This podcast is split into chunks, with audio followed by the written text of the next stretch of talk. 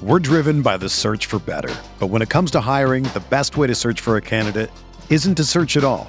Don't search match with Indeed.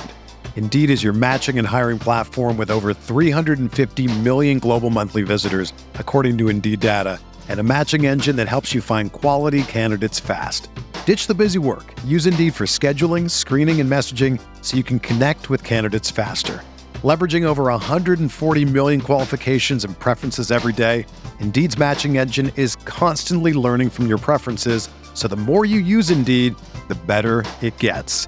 Join more than 3.5 million businesses worldwide that use Indeed to hire great talent fast. And listeners of this show will get a $75 sponsored job credit to get your jobs more visibility at Indeed.com slash BlueWire.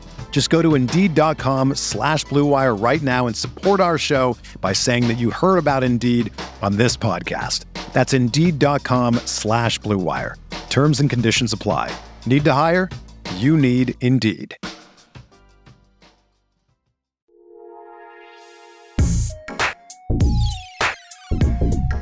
All right, what's going on, everybody? How you doing? Welcome to Talking Buffalo podcast, part of the Blue Wire Network. I'm your host, Patrick Moran. Thank you, as always, for checking us out on the audio side, Spotify or Apple, or on the video side. Got many of these full episodes up on YouTube, including today. And I am excited about today. I always get excited when somebody new comes to the Buffalo sports media because more times than not, that means it's an opportunity for me to get them on the show and just have a conversation about their life and their career and give you guys listening a, a, chance to know more about them beyond just when you see them on the air or on the radio or reading their work. Really pumped today. Rachel Hotmeyer from Spectrum Sports is with me. Hi, Rachel. How are you? Hey, good. How are you? I'm good. I, I again, I like these shows. I had Alaina Getzenberg out from ESPN a couple weeks ago. There's not been that many new people here, so I don't get to do these as often as I wish. Like I said, I really love giving people an opportunity to know more about you. And this is quite literally our first conversation ever. I mean, we talked for yep. like 30 seconds or so before we started taping, but how's it going? It's going great. Um, yep, you are right. I'm here with Spectrum News One. I'm super excited to get to covering some really dynamic teams. Buffalo is a passionate market, and I feel so lucky that everywhere I go, the common theme is really passionate sports towns. Yeah. If nothing else, it is passionate in Buffalo. Some snow along the way, too. Some snow along the way, too. And we'll get to some Buffalo stuff, but I want to keep the format kind of uh, the way I usually do, the traditional format when I have someone, someone on for the first time. That's to go all the way back. Now, I've done some homework on you, some research, but a lot of stuff I don't know, and I'm kind of eager to find out along with everybody cool. else. Now, you're from the Boston area, correct? Yep. Yep. So- I was raised in Metro Boston on the marathon line. So, Marathon wow. Monday is, you know, the best holiday of the year. Um, it, it's just a huge event in my town. Um, the original start line is in my town as well. So, it's, it's a big deal. I know a gajillion people that have run the marathon. It's just a rite of passage at this point. You'll not catch me doing it, but you know I'll be there cheering everybody talk, on. Talk um, talk about growing up in Boston, and uh, I've never been to Boston before. I've always wanted to. Now I'm a New York Yankees fan, so you know Yankees Red Sox. I've always hated the Red Sox, and we're yep. conditioned as Yankee fans to do that. But anyway, just that rivalry is awesome, and Boston just looks like so much fun. Just talk about Boston. It really is. I'm so thankful for my childhood in New England. Um, obviously, my sports teams gave me the best birthright there kind of is. I'm very fortunate, and that's really what inspired me to get into this because I've seen such championship caliber play over decades of my life and I've seen so many goats of the game in every facet that it inspired me because I know what fans demand. I know what markets like Boston require in terms of their storytelling. Fans are hungry. And that's what drove me to want to get into this industry because being able to cover athletes and stories like that, to me, there's nothing better. It's just absolutely magical. Mm-hmm. So I'm very fortunate. Obviously, a, a lot of parades I got to witness in my life, a lot of amazing games um, just just a lot of really incredible stories out of that town and i love it and i think new england is an awesome community i'm so fortunate to be raised there i want to raise my kids there one day um, it's very special and my parents and sister are still there so it's awesome yeah that is really cool and honestly i mean speaking from a, an angle of sports jealousy a little bit of course you're you know you're in towns like buffalo in fact lots of other pro franchise towns and then you have a city like boston that has some kind of parade it seems like for one of the teams Uh, yeah. you know, pretty much yeah. every year became the the standard in Boston, which again, mm-hmm. is, it's really cool. Let me ask you this: so before we talk about your career, at what when did you know that this was something that you wanted to do? You know, I've had so many people on the show, and it it ranges. Like Alaina a couple weeks ago, she even said mm-hmm. all the way up until she got into college, she had no right. idea what she wanted to do. She didn't even know that she liked writing. And I've had people right. like Joe Buscaglia who pretty much knew at six years old this mm-hmm. is what he wanted to do with his life. When it comes to your career and what you're doing now, at what point of your life were you really young, high school, college? When did you kind of figure out that, hey, this is something I really I, like to do? I will beat Joe in the sense of I knew when I got out of the womb. I, this has always been what I felt I was destined to do, what my family knew I was yeah. going to do. It was just very clear from day one. I've never in my life been able to my, picture myself doing anything else. Wow. So you knew right yeah. away then. I see. I think that's so yeah. cool that the range of all you of all the men and the women in the sports media, just how again, some people have no idea that they want to do this. Right. Now, you're one of those who, who, knew right away. Now, let me ask you this, and right. we'll talk about some of your career stuff shortly, but mm-hmm. wanting to do something and being good enough to do something aren't always one and the same. You know, those could be separate entities. Uh, when did you realize that you were good enough that this would be something that you could do? Because again, you know, some people grow up dreaming of playing center field for the Boston Red Sox and they kind of figure mm-hmm. out kind of early that ain't going to happen. Like, when did you yeah. know that this is something that you're good enough to want to do?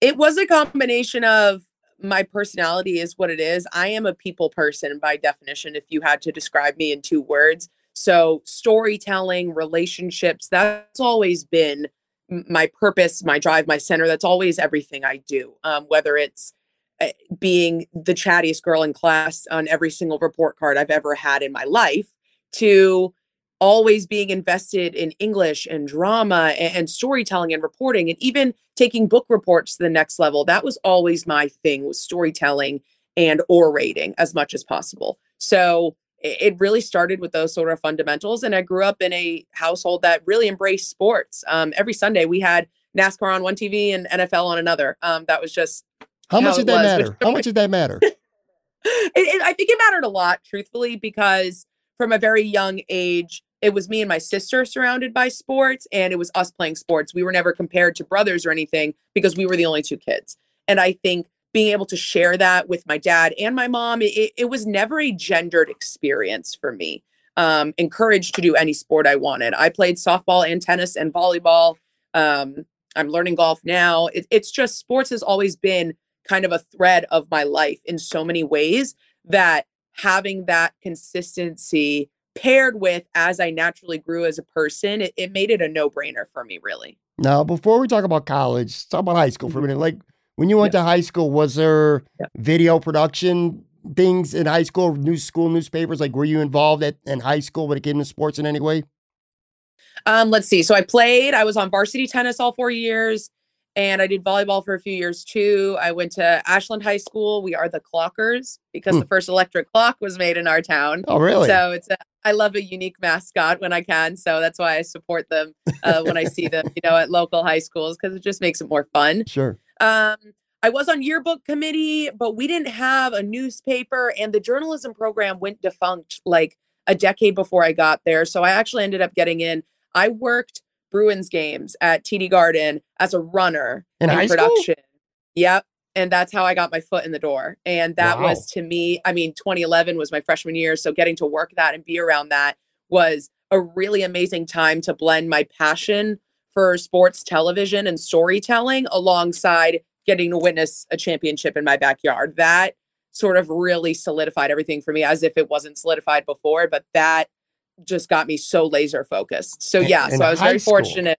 Wow. Yes. Wow, that's really I was cool. very fortunate. Now you yeah, went to, you, I was you, I, I mean you cut you off. You, so you go to American University for college. Yep. I always like yep. asking everyone from the sports media that I have on the show because there's usually a variety of different reasons. So I'm going to ask you the same thing. Uh, why did you decide on American University? Were there other schools that you were considering going to, other schools that you almost went to, uh, other schools that you really wanted to go to, but just for whatever reason didn't? How did you settle on that? I loved the DC market. And for me, because I was so career oriented in high school and so focused on that, that was pretty much my focus for college. I had some other college opportunities with scholarships or this or that. Um, but at the end of the day, what was most important to me with the school was the career opportunities it would provide for me. And through my working with NBC, I was able to confirm that I'd be able to carry that out in DC. So I'd get to stay in a really top sports market, work and study at the same time. Obviously, there are tons of pro teams in DC. I worked Capitals and Washington football games, and I ended up working for the regional sports network there through that. So American not only provided a really great journalism program with incredible professors and features and you know tech that I really thought sets people up the right way, but it also oh the lights. Hold on. You're good. I didn't even know those turn up. I've never been in here long enough. So I just really felt that American provided both the classroom experience that was necessary as well as the backyard that allowed me to actually take things to the next level. Because for me, high school on, I was solely focused on my career. I was that kid. I was going to ask you that. I was going to ask you talk about like your college experience a little bit. I, I love hearing about people's various colleges experiences. Mm-hmm. And what I'm sensing from you already is like I said, you pretty much knew the day you walked in an American University what yeah. you wanted to get out of it and what you wanted to do after it. But just talk for a few minutes yeah. about just college life when you were there. Yeah, American University was awesome. I love it all the time. Um, I don't regret it for a second. I can't believe I even considered anywhere else. It was absolutely perfect for me. I would champion American University to anybody, uh, especially if you're looking to go into international relations or politics. That's obviously the most popular thing there. Uh, I think it's super cool that it's a university that was chartered by an act of Congress in the 1800s. It's just a very cool campus. It's got a beautiful quad, cherry blossoms everywhere, right in the heart of DC. So the opportunities there are great. I was in Greek life, which I love. That was also something I always knew I wanted to do, probably because I was a summer camp kid. I feel like camp kids always end up getting into Greek life. It's the same thing. Right. So I really love that. Most of my best friends are still in DC that aren't working in sports with me. They're all in political coverage or other aspects of DC life, whether that's working for campaign offices or in the government itself. I have plenty of friends that work on the Hill and cover the Hill. So DC itself was a really awesome place for me to grow personally, you know, from 18 to 21. And I stayed there for a few years after working. Um, it, it's just one of the top places I would tell people to go if they've never been. It's such a dynamic part of this country. When you, so you spend your whole life, you grew up in Boston in the area. Yeah. What was it mm-hmm. like? Forget about like the professional, you know, the career aspiration part of it, or mm-hmm. even college, just life, social life, and, and just life in general, yeah. going from Boston, which is something you've known your entire life, to move into mm-hmm. DC, which, like you said, another major city, another major market with sports teams too. Yeah. I love DC, and the transition really wasn't that hard for me, honestly, because um, I think I was ready for it. There are so many amazing schools in Boston that I definitely could have gone to to pursue this career, but I knew I wanted to get out as much as I love it and eventually want to return there one day. Ultimately, I knew my next step for me was to grow and fly away elsewhere. So DC to me had everything I wanted it to be. There's so much diversity, there's so much culture, and there's just a lot of opportunities and there's just so much adventure socially as well too. There were things every weekend I'd be doing with my friends, free museums, farmers markets, arts and culture that you can't always get um, as handed to you as you do in DC. So I loved it. I felt very safe there. Again, it, it's a real cultural capital that I think not a lot of people realize until you know someone that lives there and actually lives alongside, you know, residents of DC. Talk a little bit about you, you mentioned NBC Sports, your time mm-hmm. working there and some of the things that you learned that are helping you even today with what you do. Yeah, so I took my experience with NBC Sports from, you know, national productions that like in high school in the first 2 years of college I worked on NHL and NBC, may it rest in peace. Um, Hmm. I worked on Sunday Night Football. I worked on Stadium Series, all the outdoor games they've produced. Uh, that was a lot of my time there. And then comes junior year, I decided, okay, I wanted some studio experience. I wanted to get back into a newsroom. And I was fortunate that NBC Sports had a regional sports network and RSN right in the backyard. It was then called CSN Mid Atlantic, just like there used to be CSN Bay Area, New England, all that sorts of stuff before the rebrand. So I got to formally intern with them fall of my junior year, and then that turned into a full time job. So I was working full time for them while completing my senior year of college at the same time. If you That's can't crazy. sense a theme That's here, crazy. Yeah, I'm crazy yeah. in a good way. I'm, I'm but uh. I'm very thankful. You know, my senior year, I, my sorority sisters, my college friends, they all knew how I was. So my super great friends would always make the time to see me around my schedule. But yeah, I'd be working about 40 hours a week on top of a class load because I was just getting really great opportunities and I was just taught not to pass that stuff up. So I worked there at the same time. Then 2018, my senior year, I graduate. Three weeks later, I cover the Capital Stanley Cup Championship. So I covered that whole run at the same time. Then the next year, I get to cover the Nationals World Series. It's pretty good. Um, Sensitive theme here with winners oh, just wait. And then I got the Bucks when I went to Green Bay. So I'm hoping some of this luck continues in Buffalo. I can't tell you which team it's going to happen to, but if the theme continues, I'm looking pretty lucky. so yeah, DC was a really wonderful time. Um, I got a lot, a lot of locker room experience at FedEx Field. That's where you know I really planted my roots as a reporter. I'm super thankful that I got to grow within NBC, and I would be writing blogs. I'd be doing social media, but I also really got to grow and learn behind some incredible mentors as reporters and that's where I really started to gain my footing in locker rooms and stuff like that. So after a few years of that, I was ready for the next adventure. Yeah, and I I got to tell you, and I mean this in the most complimentary way imaginable.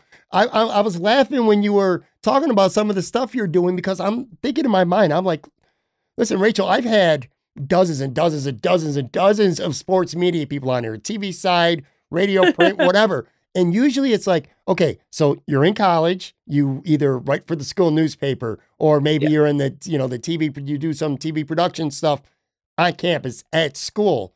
You're literally already doing stuff on NBC Sports, covering some pro teams, working 40 hours a week while you're going to school. It just, it, it, that blows me away. And again, that's in the most complimentary way. Uh, and I take it as a compliment. Yeah, completely a compliment credit to the American University paper, which was the Eagle. I think I wrote one article for them over four years because it was assigned to me in class. So one student newspaper article. I, I checked the box off.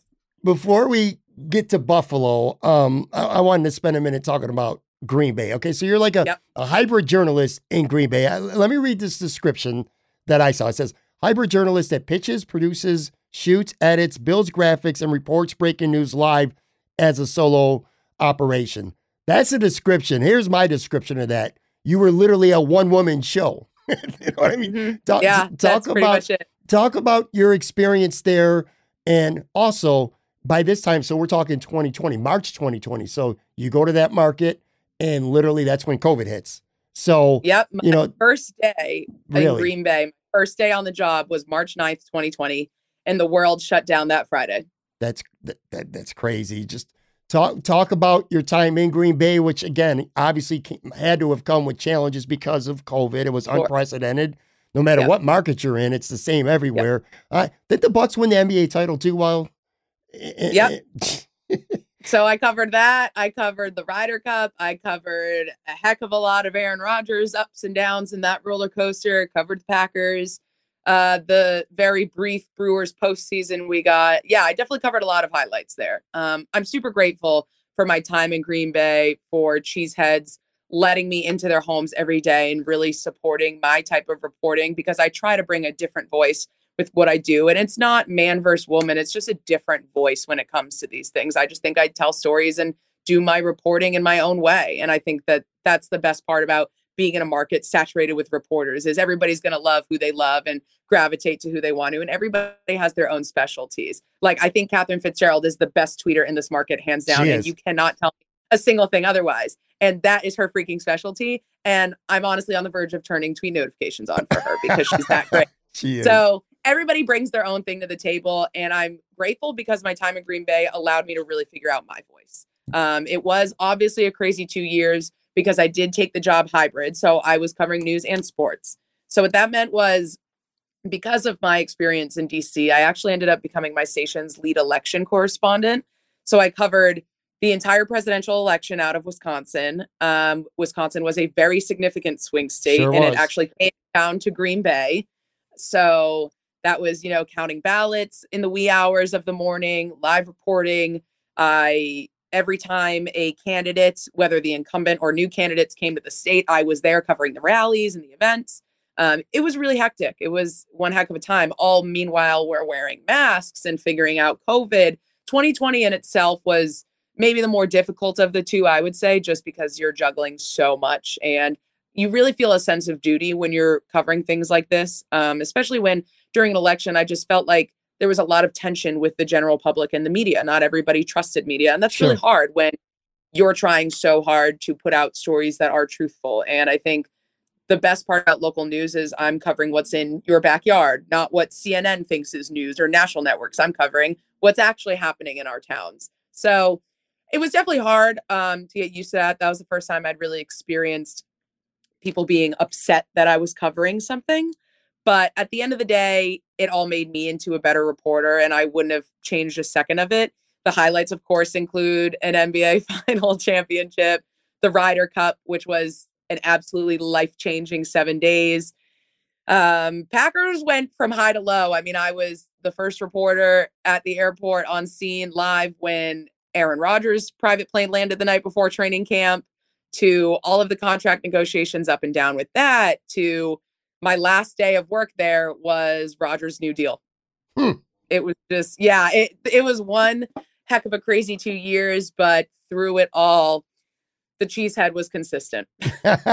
I wanted to read uh, so you have a website and you have a quote on there and, and I want to read it and then I got to follow up with you and it says uh yeah. this is about you. It's you say I'm a people's person, which by the way, I've already gotten that in le- less than 20 minutes of talking to you, but here's what you said. I'm a people's person. I firmly believe in cultivating relationships, not sources, to tell the stories the right way, which sets my reporting apart. What I wanted to ask you was you, you talk about cultivating relationships. How difficult mm-hmm. was it cultivating working relationships, like when you're in mm-hmm. Green Bay during COVID, uh, the mm-hmm. pandemic, especially when you know interactions, at least covering sports anyway, they're limited to during this time, especially like Zoom calls and stuff like that. You're not you don't get that locker room access, that that one on one or that group setting.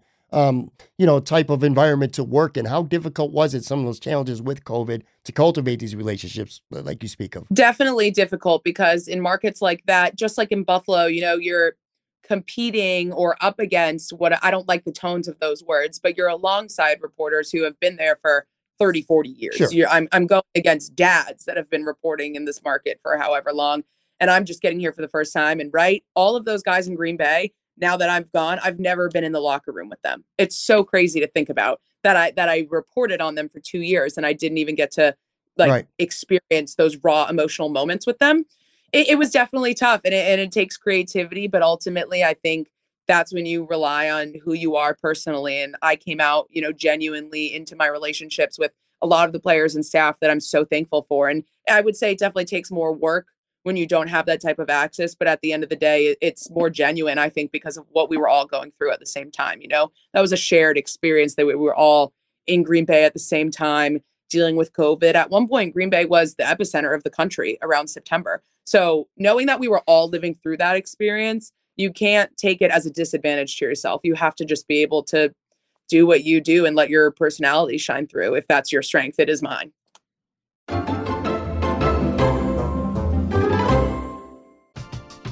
We're driven by the search for better. But when it comes to hiring, the best way to search for a candidate isn't to search at all.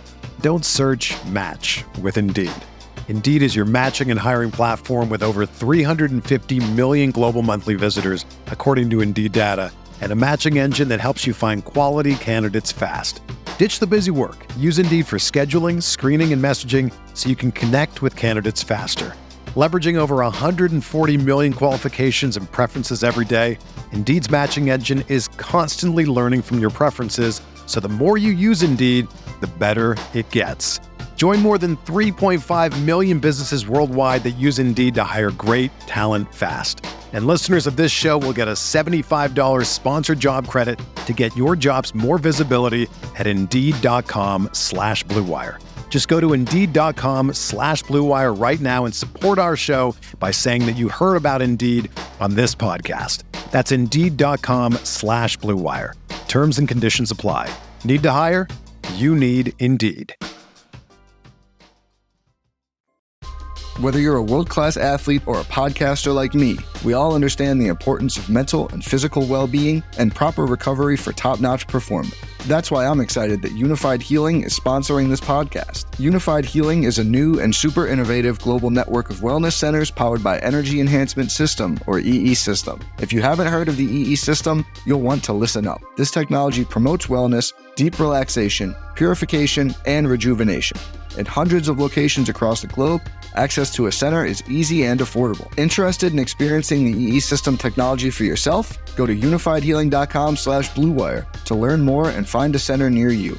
That's U-N-I-F-Y-D healing.com slash bluewire. No material or testimonials on the Unifyd Healing website are intended to be viewed as medical advice or a substitute for professional medical advice, diagnosis, or treatment. Always seek the advice of your physician or other qualified healthcare provider with any questions you may have regarding a medical condition or treatment and before undertaking a new healthcare regimen, including EE system. All right, I'm back with Rachel. So I'll ask you this now. What ultimately led you to Buffalo? Talk about the process, how this opportunity came about, if it was a, an easy decision, if it was a difficult decision. Just talk about how Buffalo came into play here. Who was it an easy decision? It was absolutely an easy decision. um, my so as your listeners may know from this series, you know, especially in television, more so than in writing, um, these jobs are contracted based on terms, and my contract was up in Green Bay. My station had gone through some different changes and stuff as businesses all evolve over the years. Local news, newspapers, everything is an evolving business, especially these days with the World Wide Web. So I was looking for a new opportunity. I was excited. Uh, for me personally, I didn't think I was going to stay in Green Bay long. I was open to staying if the right opportunity was there. Um, but I was looking to move into a strictly sports reporting role. I felt like I had done my duty, you know, reporting on the presidential election in Wisconsin, gave my absolute all to that. And at this point, I was ready to get back to my roots in sports. So I was really just focused on only sports reporting opportunities and just searching on the great internet one day i saw this listing um, i think i'd seen it and i thought hmm that's interesting and i added it to my list and i'm someone that as you can probably assume has my resume readily available so I had that ready to go. And within an hour, a friend had also sent me this listing and said, I really think you should look at this. You know, I know you might not be wanting to stay in the snow, but Spectrum, my station, seems like they're really on top of the way they do storytelling. And they are. I will say, you know, Spectrum, my station, has a bit of a different model when it comes to storytelling. And I'm obsessed with it. And I, I can't believe I sound like a company girl when I say that, but it, it's true. I really enjoy sure. it. Um, that's why I'm very happy I've been hired here. So I applied. The interview process was wonderful. My current boss interviewed me the whole time. Uh, connected with John in the interview process, John Scott, who's a great guy, and I'm so thankful to sure be, is. you know, guided into the market with him. He's really awesome. So it, it was really like love at first sight. Everything clicked mutually, and probably within a month or two, I was hired. And all right, so you get hired early April. I remember yep. your tweet. I, in fact, I remember you, you had a tweet announcing you had a tweet announcing that you're coming yep. to Buffalo. Um, they yep. pictured your cat going through the Little Bills Mafia table. I thought that was really cool. But anyway, so you get hired, you you start, and like literally, how difficult is it to kind of if you're covering a sports team and obviously you're covering the Sabres right away? How difficult is it to like quite literally? Get thrown into the fire. You know, like your coffee is still warm and, and you're already yeah. covering the Sabres and, and, it's also near the end of the season. I had Alaina on just a couple weeks ago from ESPN and she got hired like on a Tuesday and then the Bills yeah. season opener was literally that Sunday. Kind of the same that, deal with you. You're going, you're getting thrown right into it. Hers is worse for me, honestly, because the chaos of getting somewhere and starting week one, and you've got this whole season ahead of you, and the season that she started alone, like that's incredible. She has not, you know, been able to slow down since then. So I, I'm glad that we've reached the off season there. But for me, I'm fortunate that hockey and the NFL, NHL and NFL were really my favorite sports that I grew up mm-hmm. on. So hockey is natural to me. So from a sport perspective, it wasn't like I was diving into anything new. If right. I was in a soccer market, maybe that would be a little more rattling for me to dive into midseason. But really, this felt like putting back on an old shoe. But this was my first time returning to the NHL that I'm really a full fledged reporter, beat reporter on camera, stuff like that. So, really, what was more hard is I'm not someone that's afraid to make my presence known or ask for something or bump elbows. but I'm getting there mid-season, and sometimes I have to ask someone, "Oh, who do I go to for this?" Or I'm Sure. still meeting PR staff, stuff like that. That was maybe the more difficult because I'm interrupting people as they're in the middle of all their work, almost done with the season, ready to kick the can in, and instead I'm just getting in and kind of shaking things up. So the coverage wasn't hard, but just making sure I was doing things the right way. I didn't want to come in and be messy with it. I wanted to make sure I was coming in and still doing things very intentionally or as correctly as I could based on how things run here. Every team in every city run things very differently. Packers run things one way, the Bills run things another way. Sabres do it differently. Literally every team kind of has their own personal identity internally, if you will. So I just had to spend the time to figure out, you know, what's the Sabres identity like and try and really rapidly understand and mesh with that in order to have productive work over the last month of games. And week two, I was in Toronto with them. Right. And I'll tell you, one of one of the several things that I'm excited about having you in Buffalo for and being new to this market is you're covering a team like the Sabres. And obviously they got a young lot of young players. They're showing promise, and fans have reason to be excited about the future. However, if you were here five years ago, six years ago, we'd be singing the same song. You have a young Jack Eichel and a young Sam Reinhart. This has been going on for 10 years. And I Yeah. feel like a lot of the the veteran reporters, and for very good reason, are like, it's the same song and dance until we Yeah. see otherwise. You know, we've been duped before. The fans have been duped before. The fans have been very better. Now they've started to come around because I think this team, they're starting to believe in them. But I think you bring a, a fresh perspective to this team because you haven't been here in a way that's advantageous, I think, for you, that you Yeah. didn't have to go through all the the crap with Eichel and Reinhart and, you know, the team bottoming Right. out and, you know, tank, basically tanking to get these guys and then to see how things played out. So you kind of come in Yeah. with a nice, fresh perspective. That, that That's Absolutely. cool. Yeah, and it's not like I'm not aware of that history, of course. You Sure. know, I'm a hockey, you know, follower enough that oh gosh, again. You're, you're okay with the light. The light actually looks okay. Okay, we're good. Um, I'm a hockey follower enough that obviously I understand what's happened to this market. I know the fans have been upset and dragged through the ups and downs of this franchise, but I'm not going to have that tone to my reporting like it's exhausted me as a professional through it. Exactly.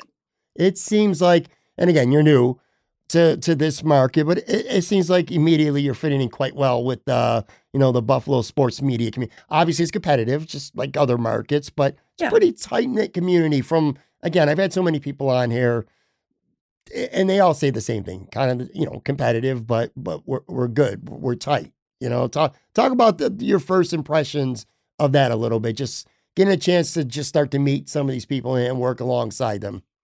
It's awesome. Um, I, I can say this is definitely a friendly beat. Um, not every beat is like that, so I hope fans enjoy, you know, knowing that that this beat is just really awesome and amiable, if you will.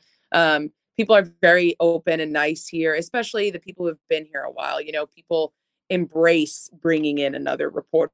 I haven't had anybody give me the cold shoulder yet, if you will, but also like everybody takes competitiveness differently. You know, that's not something that I would ever take personally. I'm someone that am I competitive? Absolutely, because I strive to do my best self. But I think, again, like I've said, there's a way that everybody can make it and everybody tells their own stories. So for me, um, it's been great. Like I've already mentioned, you know, K Fitz and Alaina, they're awesome girls. I, I love hanging out with them and I love everything that they've kind of helped me learn from their view and John's view. I think I'm going to have a good picture of the Bills beat by the time that season comes around. I'll be shooting Bills games for us. So I'll be traveling with John on the road, doing all that fun stuff. Uh, my plan is to get a pink snowsuit. So hopefully people can wave to me, but I, I'll have to update the masses on what I finally purchase. Uh, it will be, I, I think, and again, like we just talked about, you you getting thrown in the fire with the, on the hockey side. It's not about how well you know the sport. Obviously, you know the sport very well, and a lot of the players because you follow hockey. But like you spoke of, know, getting to know the PR people and how things work. Now you're going to have an off season going in the Bills camp where you're going to get an opportunity to actually learn these things instead of just being thrown in the fire. That's going to be cool. And I'll tell you another thing too that I really like about this market for being a mid-major market. It's not a Mhm. major market, but it's a mid-major market. I think women representation in the sports media is pretty damn good here. You got Ashley over at Channel 2 and Julianne, yourself. Uh, you got Katherine, like we talked about, Alaina. You got Heather Prusak at Channel 4, Mary Margaret. They're, women are well represented, I, I think, anyway, in this market. I'm sure that means something to you as well. Absolutely. It really does. It's inspiring considering um, you know, that picture's changed a lot throughout my life. When I was young and in, you know, high school working on these productions, I'd be in, in national productions and there'd maybe on a good day be five adult women working on the set and those were not the on-camera women those were women in production in the trucks and right. really doing the dirty work and being surrounded by you know hundreds of men and literally on a good day there were like five women there. Um that, that and that's just the reality i knew. I was just always going to accept that. My dad always taught me not to let that limit me. That's just the reality and if you understand that carve your own path. So then when I get to DC, um, once I was in the FedEx locker room, I was one of two women regularly in that locker room. And I was a college student, like not even a full time reporter. Right. It was me and Sherree Burruss, who's now at CBS. And at the time she was with NBC4. So I, I really learned what to know about being a woman in the locker room from her. Then I get to Green Bay and it was really refreshing because every local affiliate had a woman in sports. I was the NBC and then the ABC, CBS, and Fox all had women. And I felt like I was just the luckiest girl in the world to be able to experience that. And then to come here and see such a similar picture, it's just inspiring that this is the norm, that that way, you know, anyone, men or women younger than me, won't see the same picture I did. You know, it's going to be sure. much more normalized. Yeah, I agree 100%. What's your take when it comes to social media? I always ask my guests this too, because to me, it's a really polarizing topic. Because on one hand, it obviously serves a, a, bunch of good purposes for you. It helps mm-hmm. you share your content, helps you get it out to yep. the world like literally instantly. Um, mm-hmm. In some cases, you build friendships and re- mm-hmm. working relationships, social relationships yep. off of Twitter. So there's a lot of good to it, but and oh, yeah. obviously Facebook too and stuff like that. But there's also an ugly side to social media as mm-hmm. well. You get your trolls and you got yep. your mean people. They, and they get to a point where it doesn't. It's not even that they don't agree with what you're saying. It's just they want to get a reaction. So you know, they act like jerks and they say stupid shit just to mm-hmm. try to get you riled up. Now, in your case, you said you covered politics too. So I God, I can't even imagine. That's got to be ten times yeah. worse than sports. Yeah. But talk a little mm-hmm. bit about social media. Like, what's your what's your take on social media? The good, the bad, the ugly. I personally, overall, if we're if we're weighing the two sides of the scale, I generally love social media. Uh, I'm I'm definitely an internet social media person. I enjoy it. You know, my social media is clean and fine, but like I definitely enjoy using it. I am someone I was born in 96, so I'm the last year of being a millennial, but I'm not Gen Z. I think I would say my younger sister is Gen Z. So it's kind of that real internet cusp of sure. I grew up as these things were happening. I got a Facebook in middle school when it was meant for college kids. You know, I got an, an Instagram in high school, Twitter in high school. So there are so many older people who I feel like only got Twitter to be professional, but I remember using Twitter before it was professional. So I feel like I, I'm a good age that's kind of grown up with these apps and websites to really be able to understand and serve their purpose better. Obviously, there are bad apples everywhere. Yeah, political reporting was definitely where the dumpster fire comes out. But honestly, the Rodgers vaccine drama, I think for me personally, brought worse trolls um, sure. in my daily reporting. Yeah, because it, it was just that topic alone pisses off a lot of people on both sides of whatever debate you want to talk about. So at the end of the day, I think the people who spend their time on a screen without their name or photo to drag people down, they're only putting out there a reflection of themselves. And I really live by that. When you're insulting people and trolling and whatever you want to say, all these dramatized insults, that doesn't say anything about me or any reporter or anyone who they're taking down. If you're spending your time, because I just can't fathom like sitting here on my little angry screen, like tweet, I, I can't fathom sending someone a message like that. It's just never clicked with me. Uh, and maybe that's just because I'm not a mean person, but I, I can be mad at people, but I would never send something like that. So to me, there are bad people that use social media for bad things. But I think generally my experience with social media, I mean, I could never let it go. Even if I was taken from this industry and couldn't do anything else with it, you could never catch me off social media. I just think it's it's too important. It's news, it's socializing, it's everything to me. The good outweighs the bad. Yeah, and I definitely I, it's so funny. I very much remember early in middle school. I don't know if anybody on here will remember what Tumblr is. I can't believe I'm saying this out loud.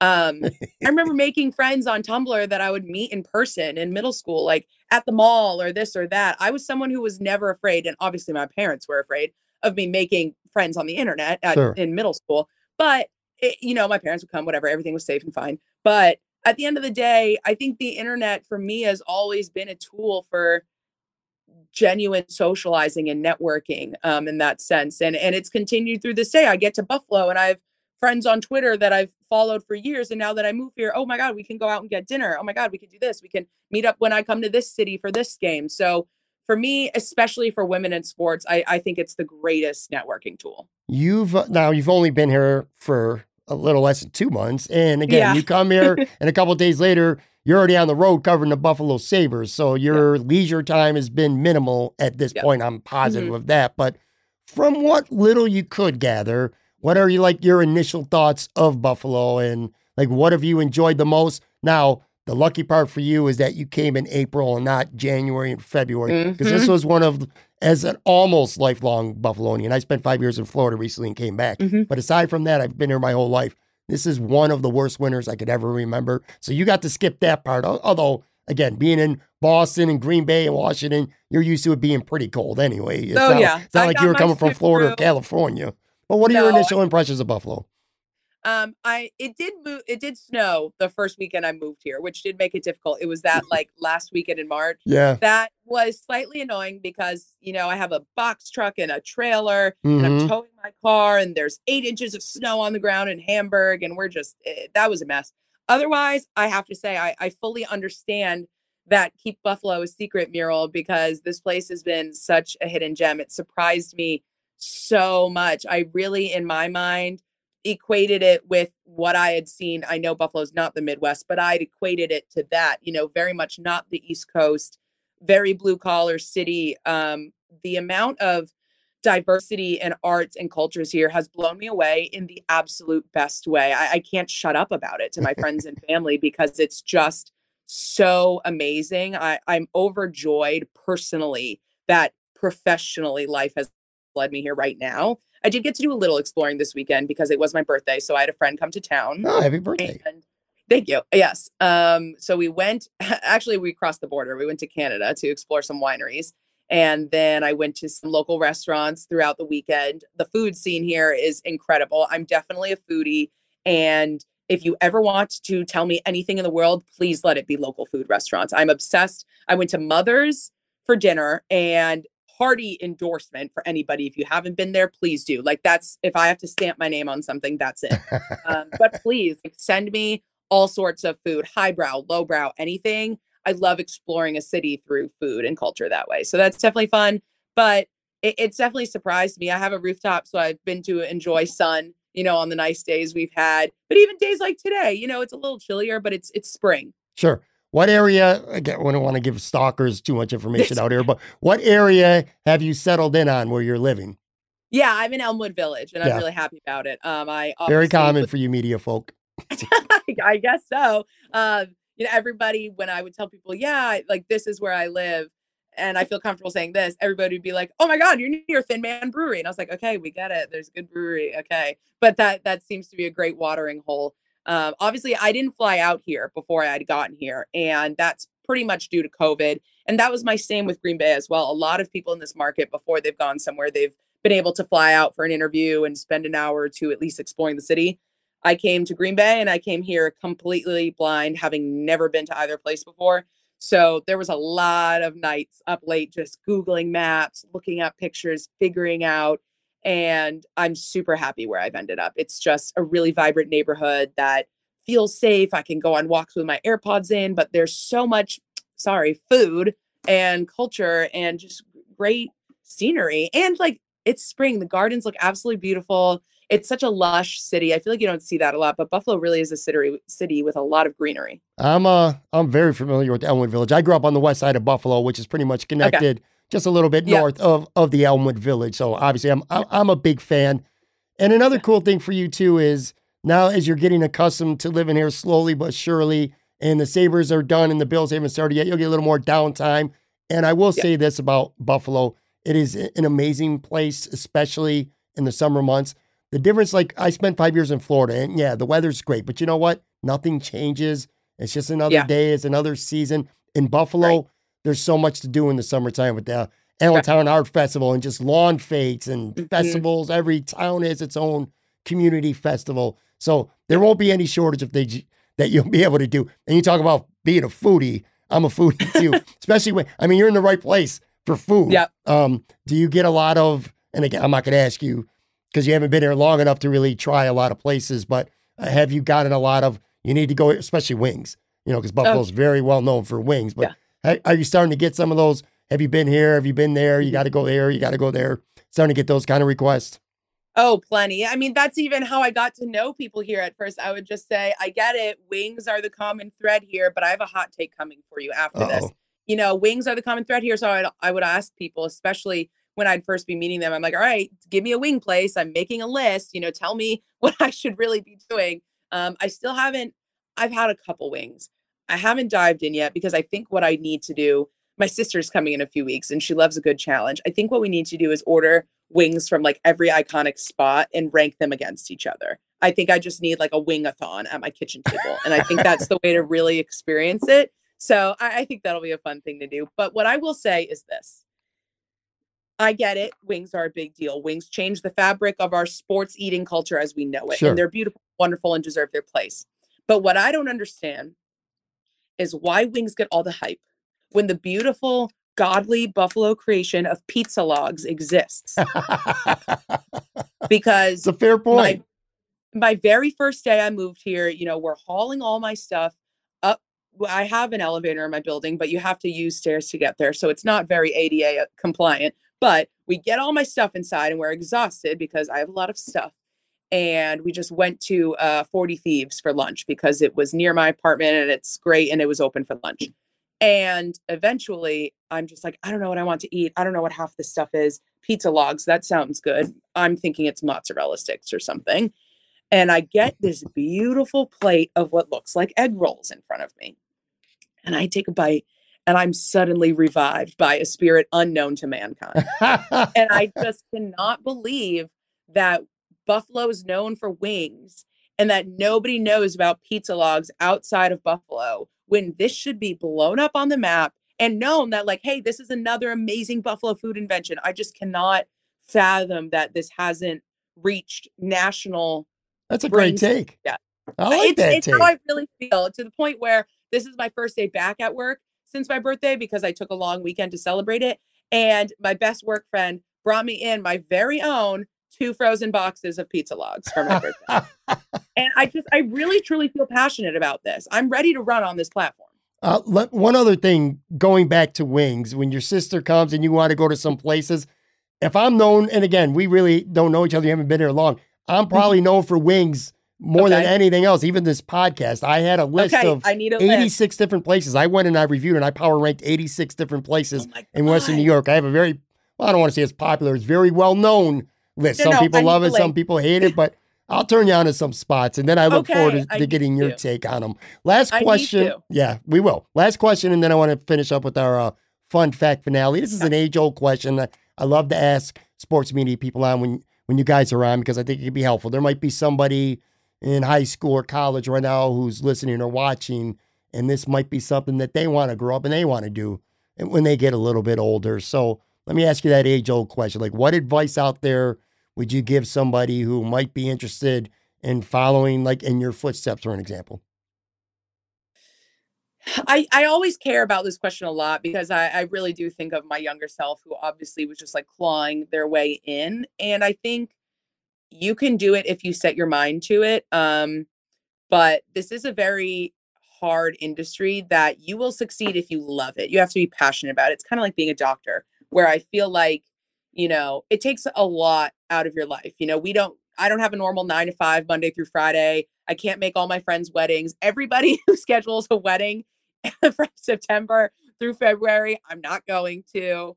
Um, my sleep schedule is all over the place. My workout schedule is all over the place. You know, you just you give up a lot of your life in order to make sure you can do your job in this industry. And for me, I wouldn't change it for a second. And I breathe every day knowing I do this job and it's my absolute purpose. But for some people, that might not be it. And it's hard to just devote that much time of your life to doing something when you're missing out on other things. It's just not for mm-hmm. everybody. So if you know you want to do this, I think getting experience young is really important and learning in the classroom and taking journalism classes is definitely the foundation for it. But also, you have to take that out into the real world. You have to get internships. Reach out to your favorite people over Twitter, especially now that we live in the Zoom world.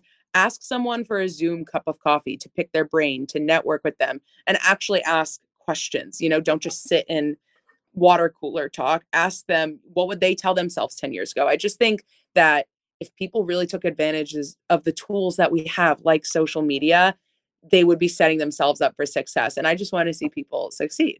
That I'll tell you what, that is a great point. In today's world with social media, you it, mm-hmm.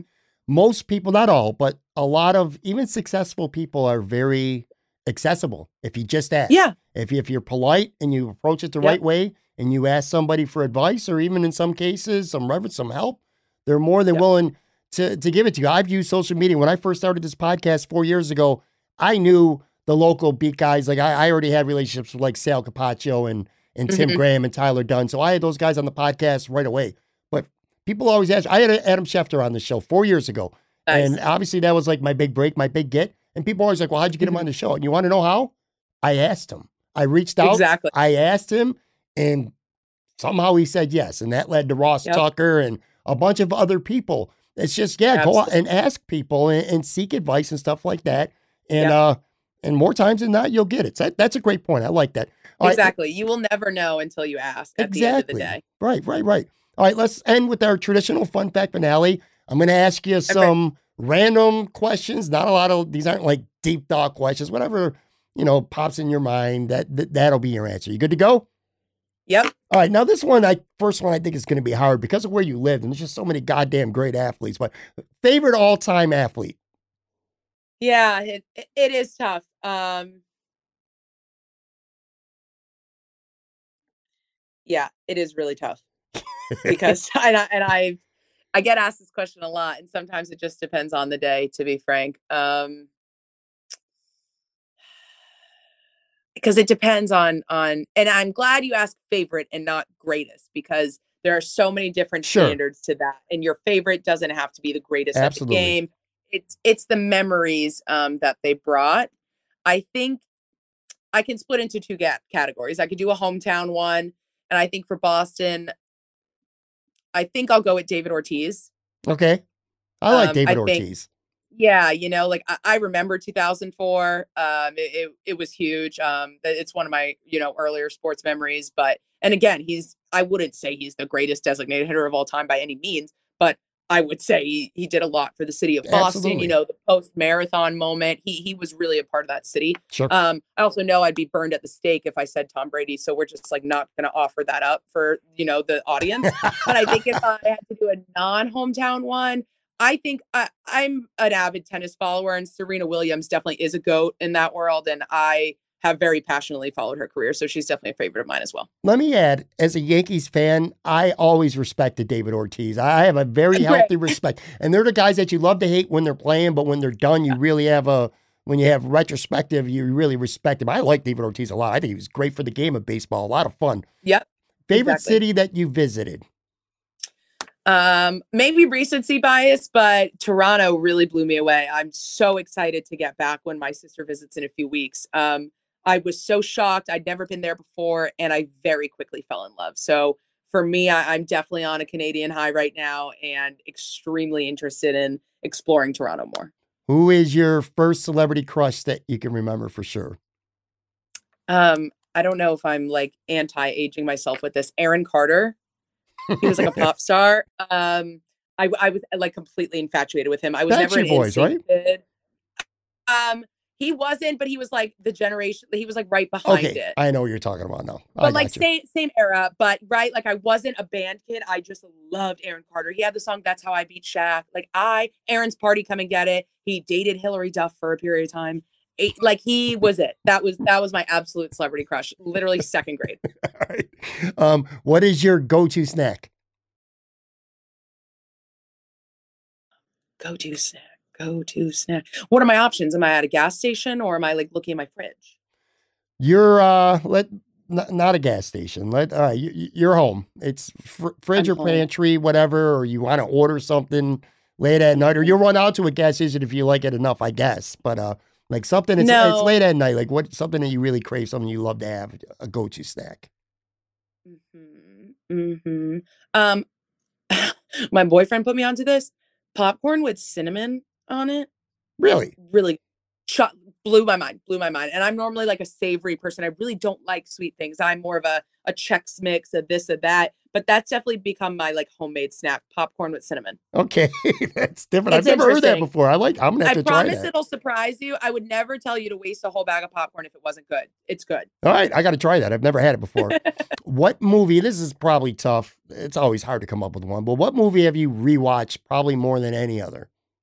Okay, no, this is easy because for starters, I'm not a good movie person. I just rarely sit down and watch two plus hours of something at a time. Um, I am busy. So I don't usually do that, but there's only one movie that I've purposely watched more than once in my lifetime. Actually, there's two. Uh, as a kid, it was Apollo 13, Tom Okay. Hanks, great movie, Kevin Bacon, everything. But as an adult, it's The Town. Okay. Okay. Yeah. Good one. great movie. Yeah, great movie. Uh, really great depictions of Boston in it, obviously. Uh, love Ben Affleck. So yeah. Call yourself out here. What's your worst habit? Um, I'm not really good at setting a bedtime. I'm not really good at that. Like they say, you should like put your phone down and like actually have a bedtime routine. Uh, no, I do not put my phone down. And I like I'm someone that the second I wake up, the first thing I do is check my phone. Same. Yeah, Same. it's it's definitely bad for my cornea and my sanity, but I I can't I that I the first thing I do, I look at my push notifications, I open Twitter. It is so bad. Same. I do the literally the exact same thing. I lay in bed and I'm like, all right, I gotta put my phone down, and then 25 Yeah. minutes later, I'm still scrolling through Twitter or, Right. or checking TikTok. Snapchat or or Yeah. whatever. And yeah, same thing when I wake up in the morning too. Literally, the first thing before I even my eyes are only half open and I go to Twitter because uh, Twitter I always Exact- Twitter's my go-to because there's always Yep. instant news on there. So Yep. yeah, bad habit. Me too. All right, name a TV game show that if you were on it, it could be something current, it could be something from the past, where you feel like if you were on this show, you would do well. Definitely Family Feud. Now I can't say my family would do well, but that style of asking questions, and especially when they go into like their equivalent of the overtime where they list those categories and you have to pick the answers. That is my absolute thing. I'm very good at like picking what a majority of people would say. Okay. Okay. Yeah. Uh, last couple here. So instead of doing this right now via StreamYard to put out on YouTube and as well as the audio side, let's just say we're at one of the bars up on Elmwood Village, Merlin, something like that. And we're having a drink. And I'm like, there's karaoke going on. And I'm like, Rachel, you know what? Mm, I'm convincing you. Get up there, sing something. And even if you're the worst singer on the face of the earth like me, at least in, in this scenario, in your own mind, at least, you're like, all right, man, I, I can sing a little bit here. Yeah. What is a song that you would sing, whether it's something fast, something slow, an anthem, whatever it may be, that you think the crowd would enjoy? Uh, Born to Run by Bruce Springsteen. Really? Good song. Yeah, I okay, here's here's a good I I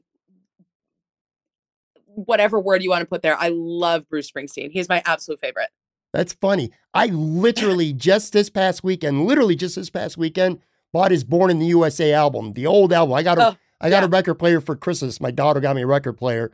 And uh, so I buy a couple albums here, a couple albums there. I came across that one. I paid like 10 bucks for it. It's like the value of the right, century with the flag me. in the back. Yep, yep. Yeah, Yep. Yeah. Good, good choice. love Bruce. Um, I was technically, even though I was raised outside Boston, I was technically born in New Jersey, and that's like the one thing I carry from my technically born in New Jersey is I die for Bruce Springsteen. It's a good thing to carry. It is. Yeah, yeah, yeah. yeah. I I'm happy about it.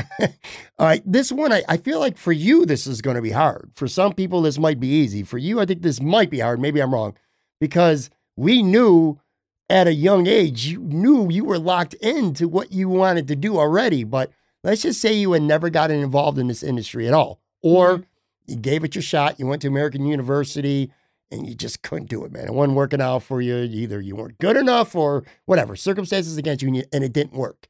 So if Yeah. you weren't in this line of work, what do you think you would be doing right now? Um, there was a point in my life, I don't think I've ever admitted this out loud, that I envisioned myself as the first like astronaut reporter in space. Yeah. So uh maybe maybe an astronaut correspondent of sorts. Okay. There's that. Um, or a veterinarian. Um, I think as I grew up very passionate for animals and still am involved with a lot of animal rescue causes. And I, I definitely could have seen myself going to vet school or something. Okay, I, I feel like you've already given this one away, and I agree with you for the record, but I'll ask it. Who's your favorite Twitter follow? K Fitz, baby. K Fitz is, is definitely the goat of Buffalo Twitter. Um, let's see what else. Um, if you don't follow Dick Butkus, he's also really funny. Yeah. Um, he's just kind of his own little senior citizen troll. I think he's hysterical. Uh, Rex Chapman, obviously, who doesn't have that in their list? Um, but again, yeah, for me, like Twitter is where I really get the congregation of all my women in sports, whether that's women in other NHL cities, whether on NFL beats, women on any beat. Um, uh, I really make sure that that's where like I'm getting my news from, and it's awesome. I just I love seeing women dominate Twitter. Two more questions here. Give everybody a fun fact about yourself that maybe you know people Hmm. listening or watching don't know. Uh, I'm a lefty. That seems to surprise a lot of people. Yeah. But I am a lefty. Yeah, I play tennis lefty. Uh, and so far I golf lefty. Uh, I did get lefty club, so I hope that sticks. But um, I use a mouse righty and I can I camera carry my camera righty. Um, but everything else I do left-handed. Cool. All right. Last question. I always ask this question. You could have three famous people, Mhm. any era, dead or alive, and they're going to hit up your place at Elmwood Village tonight. And you're going to make a dinner, maybe have a couple drinks, whatever, shoot the breeze, laugh, serious talks, whatever kind of vibe Yeah. you want to have for this Yeah. dinner. You could have three people, any era, dead or alive, famous people. Who you got? I think I'm gonna come in hot and not do sports people for this. Okay. Um, Oprah Winfrey, because she is one of the best interviewers ever. Sure. Princess Diana because I'm also obsessed with her on a Bruce Springsteen level. My cat is named after her. Um, I, I think she's fascinating and obviously died too soon, but she's amazing uh, and also an amazing person. And probably JFK. Okay. Yeah. I like it. Like Yeah, non sports stuff too. party. Everyone give Rachel a follow on Twitter at Rachel Hotmeyer. This was fun. I, I, I love when I have someone on who I don't know either because I got to know a lot more about you just as people listening and uh, watching were too. But you were fantastic. You're doing a great job. You're doing a great job here in Buffalo so far. Keep it up. And I look forward to uh, you getting to know the city a little bit more, especially over the summer months. And maybe we'll get together sometime uh, in person. I'll get you and John. We'll have a Spectrum show, and I'll get you guys together, and we'll do we'll do it over wings somewhere. Yeah, perfect. I'd love it. I feel like I checked off my rite of passage.